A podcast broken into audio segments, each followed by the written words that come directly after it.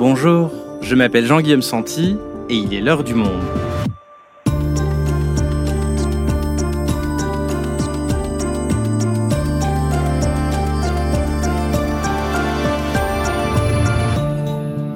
Aujourd'hui, au nom de quoi peut-on interdire le port de certains vêtements en France? La polémique de cette rentrée concernait l'abaya, cette longue robe couvrante des épaules aux pieds. Portée par des jeunes filles de confession musulmane, son interdiction par le gouvernement dans les écoles a provoqué soulagement chez certains et sentiment d'injustice chez d'autres. Alors l'abaya est-elle un vêtement religieux et comment justifier en droit son interdiction? Je reçois ma collègue Anne Chemin du service ID dans l'épisode du jour. On va voir avec elle que dans notre démocratie, le droit de s'habiller comme on veut est garanti par la Constitution et que proscrire certaines tenues est bien plus complexe qu'il ne semble. Abaya, au nom de quoi peut-on interdire un vêtement? Un épisode de Cyrielle Bedu, réalisation Amandine Robillard.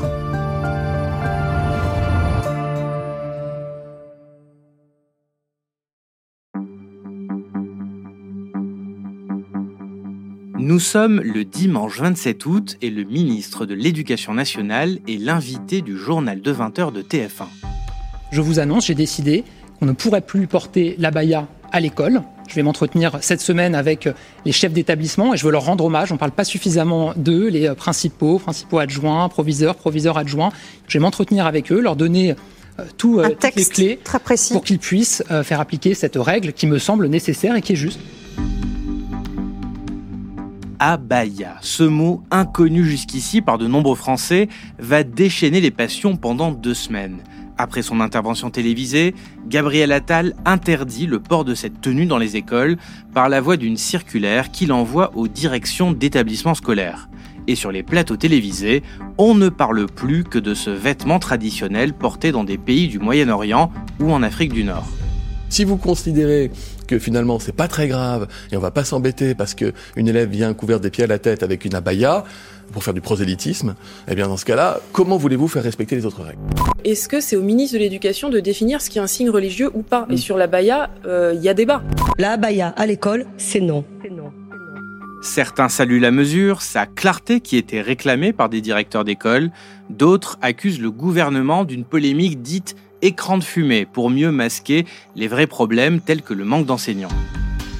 Bref, des heures d'antenne pour une tenue qui concerne moins de 300 lycéennes, 67 même qui ont finalement refusé de l'enlever. Le Conseil d'État valide peu après l'interdiction et la polémique passe en attendant la suivante, car ce n'est pas la première tenue liée à l'islam qui suscite un virulent débat, sauf qu'en France, une controverse ne suffit pas en droit à interdire un vêtement. Alors, au nom de quel principe exactement peut-on interdire une tenue vestimentaire dans une démocratie?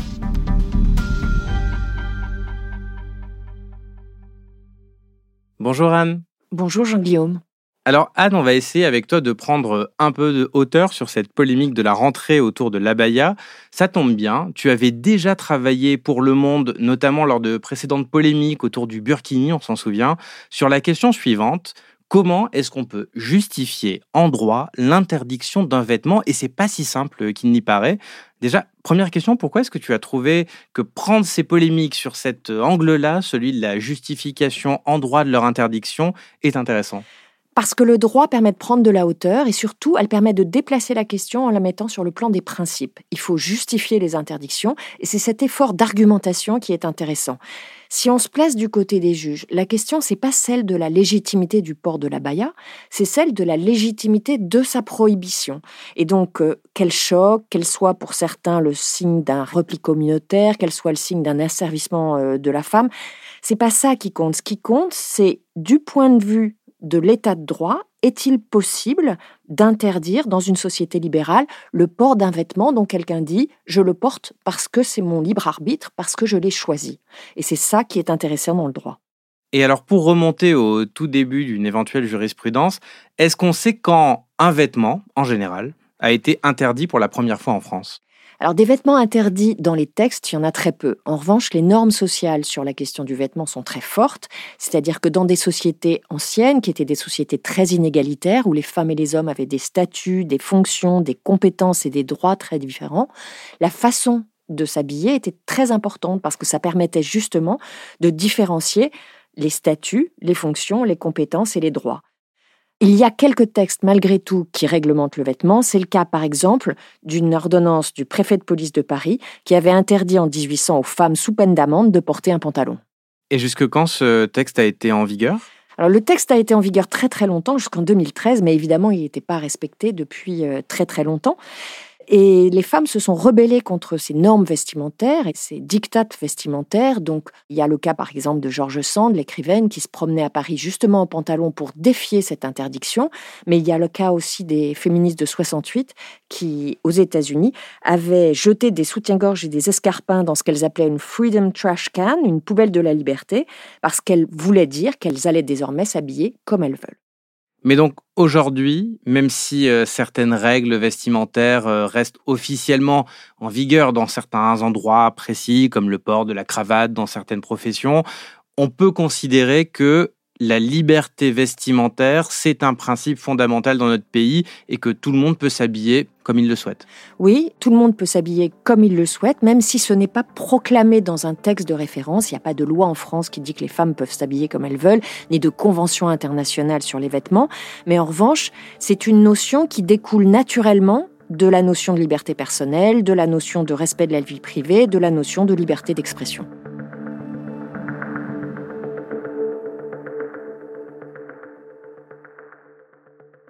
Ok j'aimerais maintenant qu'on en vienne aux vêtements qui créent la polémique depuis une trentaine d'années.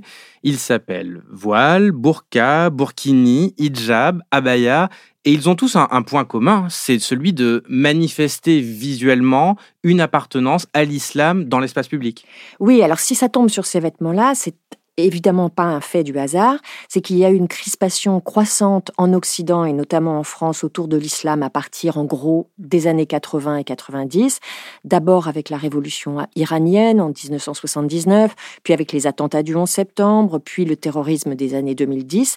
Tout ça a conduit à une très forte suspicion à l'égard de l'islam et une forte inquiétude sur la possible radicalisation des musulmans qui vivent en France.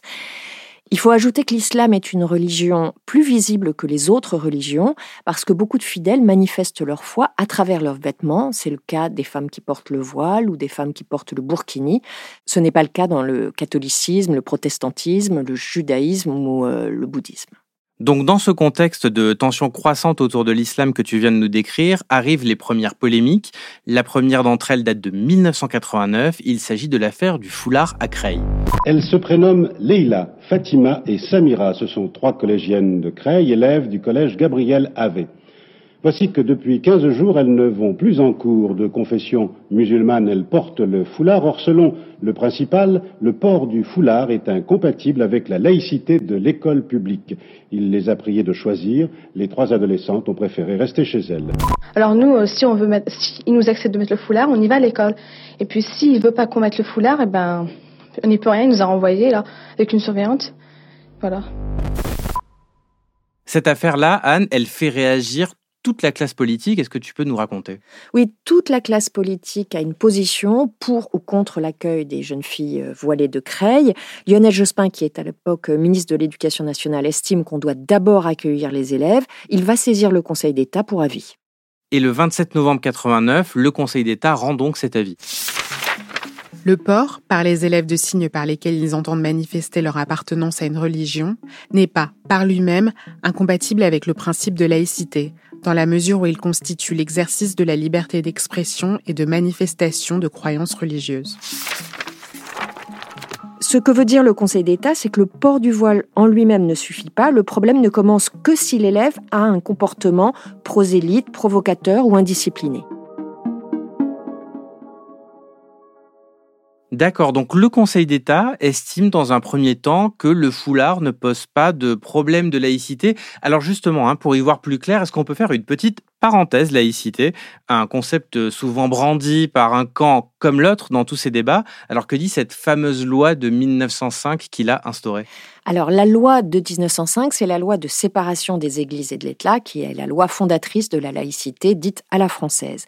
C'est une loi très équilibrée, donc elle impose une stricte neutralité religieuse à l'État, ce qui veut dire que les fonctionnaires et les agents publics n'ont pas le droit de manifester leurs convictions religieuses dans le cadre de leurs fonctions. Mais en revanche, et c'est très important, elle garantit à tous la liberté de conscience, la liberté de religion et la liberté de culte, ce qui veut dire que les citoyens peuvent, dans l'espace public, exprimer leurs croyances religieuses. Donc c'est un texte libéral, en fait, c'est le texte d'Aristide Briand. L'État est laïque, mais en revanche, la société n'a pas à être laïque. On n'interdit pas à l'époque les processions religieuses en plein milieu des villes ou le port de la soutane dans les rues, puisqu'on considère que chacun doit pouvoir exprimer ses croyances religieuses tant que cela ne contrevient pas à l'ordre public. Ok, donc l'État est neutre, doit rester neutre, mais chacun est libre. Donc les lycéennes n'étant pas des fonctionnaires, ne représentant pas l'État, il n'y a rien dans cette loi de 1905 qui induise une interdiction du voile à l'école. Seuls les personnels de l'éducation nationale, si je te suis bien, euh, doivent rester neutres. Alors, comment est-ce qu'on va justifier une loi qui finit par interdire aussi le voile chez les élèves en 2004 Parce que dans les collèges et les lycées, en fait, la situation ce temps, il y a de plus en plus de filles voilées qui souhaitent assister aux cours.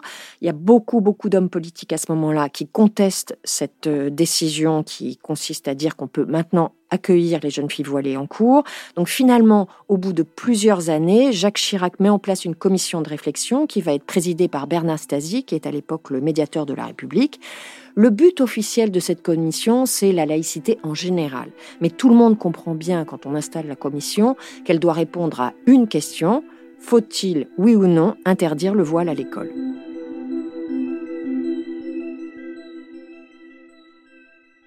Et donc elle finit par rendre ses conclusions, un rapport en 2004, et qu'est-ce qu'elle préconise? Elle préconise l'interdiction des signes religieux ostensibles à l'école que sont, selon elle, la Grand Croix, la kippa et le voile.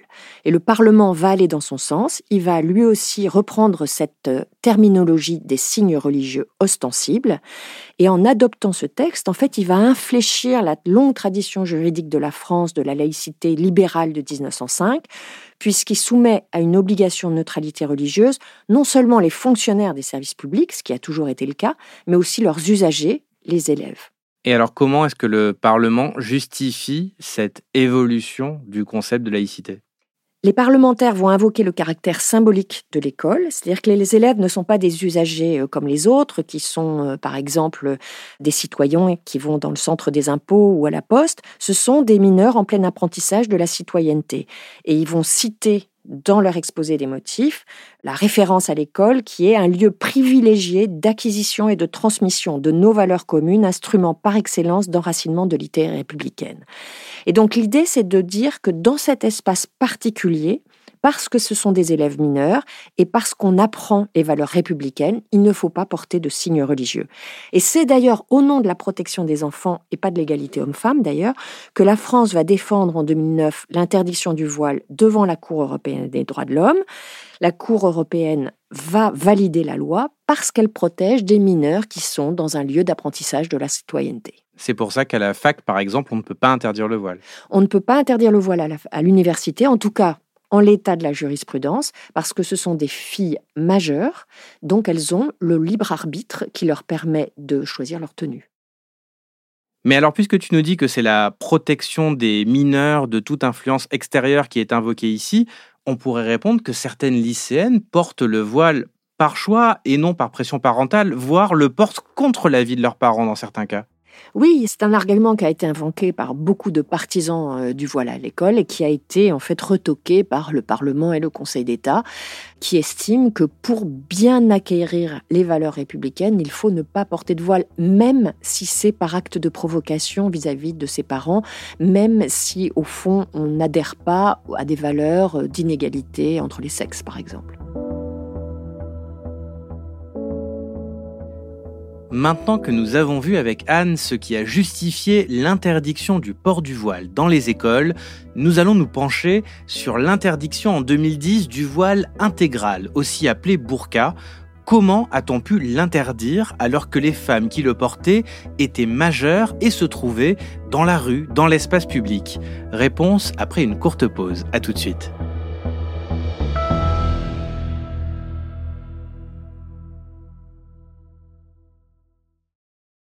D'accord, donc on comprend, Anne, comment a été justifiée l'interdiction du port du voile et aujourd'hui de l'abaya à l'école. Ce sont des mineurs qu'il conviendrait de protéger de pression extérieure. Mais alors, qu'en est-il d'autres vêtements, comme la burqa ou le burkini, où le débat était alors de les interdire non pas à l'école, mais dans l'espace public, dans la rue? Alors le cas de la burqa, ce qu'on appelait à l'époque le voile intégral, est très intéressant. Son interdiction est voulue dès 2009 par Nicolas Sarkozy, qui est président de la République à l'époque. La burqa, ce n'est pas un signe religieux, c'est un signe d'asservissement, c'est un signe d'abaissement. Je veux le dire solennellement.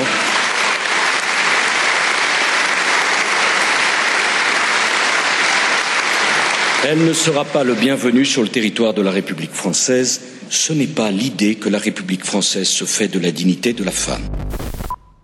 On retrouve là un peu le débat qu'on avait au début de cet entretien sur la question du droit. évidemment, peu de gens en France considèrent que c'est très sympathique de voir euh, des femmes dont le visage est entièrement dissimulé dans la rue, mais si on veut se placer sur le plan du droit, il faut trouver des arguments sur le plan des principes. Et là, c'est beaucoup plus difficile, parce que l'argument invoqué en 2004 ne tient pas. On parlait de la protection des mineurs dans l'enceinte symbolique de l'école. Là, il s'agit de femmes majeures qui disent qu'elles l'ont librement choisi et elles se promènent dans un espace public où l'expression des convictions religieuses est autorisée. Donc c'est difficile d'interdire le voile intégral, sauf à considérer que les femmes voilées sont des mineurs ou que la rue est un espace d'apprentissage de la citoyenneté. Alors comment est-ce que le gouvernement de l'époque va s'y prendre pour faire interdire la burqa? Le gouvernement va vite comprendre que ce sera difficile puisqu'il sollicite le Conseil d'État et que le Conseil d'État va dire qu'une interdiction générale du port du voile intégral dans la rue serait très fragile juridiquement. Il faut donc trouver une argumentation et ce ne sera pas facile. Et finalement, le législateur va se lancer dans un principe inédit. Il va dire que ce n'est pas la burqa mais la dissimulation du visage qui est bannie de l'espace public.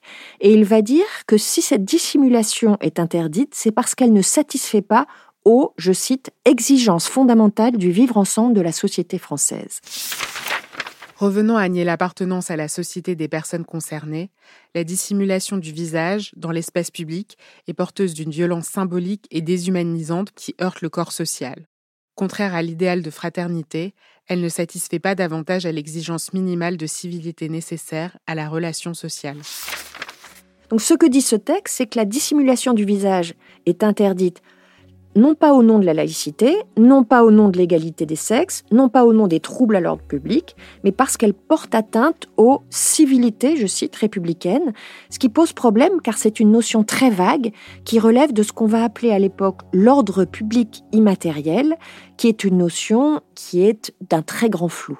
Et cette justification, elle a donc fonctionné, ça n'a pas été débouté Non, cette justification a fonctionné et la France est devenue en 2010 le premier pays européen à interdire le voile intégral.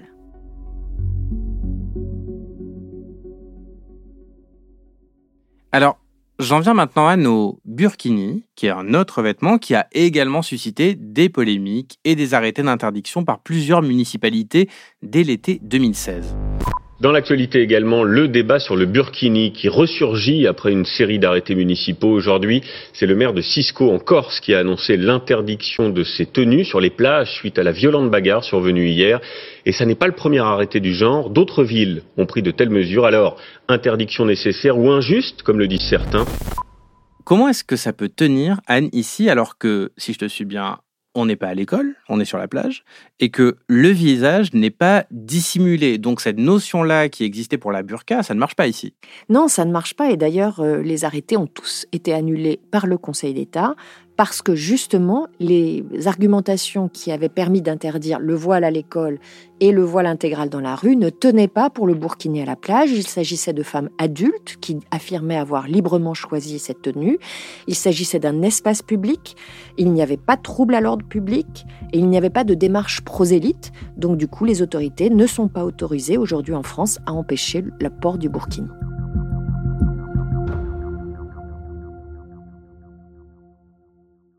Donc finalement, Anne, qu'un vêtement suscite le rejet d'une partie des Français, que les maires de certaines communes dégainent arrêté après arrêté municipal pour l'interdire, ça ne suffit pas. Et là, on voit bien qu'ici, il n'y a euh, aucune base juridique qui pouvait tenir. Il y aura sûrement de nouvelles polémiques dans les années à venir sur des tenues religieuses dans un pays comme la France qui est très attaché à la notion de laïcité. Mais ce qui est important, c'est de savoir que dans un pays comme la France, qui est une démocratie libérale, qui défend la notion de liberté personnelle, de respect de la vie privée et de liberté d'expression aussi des croyances religieuses, le droit est le garant du libre arbitre de chacun. Ce qui veut dire que tant que cette tenue est librement portée, il faut des arguments solides pour pouvoir l'interdire. Merci beaucoup Anne. Merci Jean-Guillaume.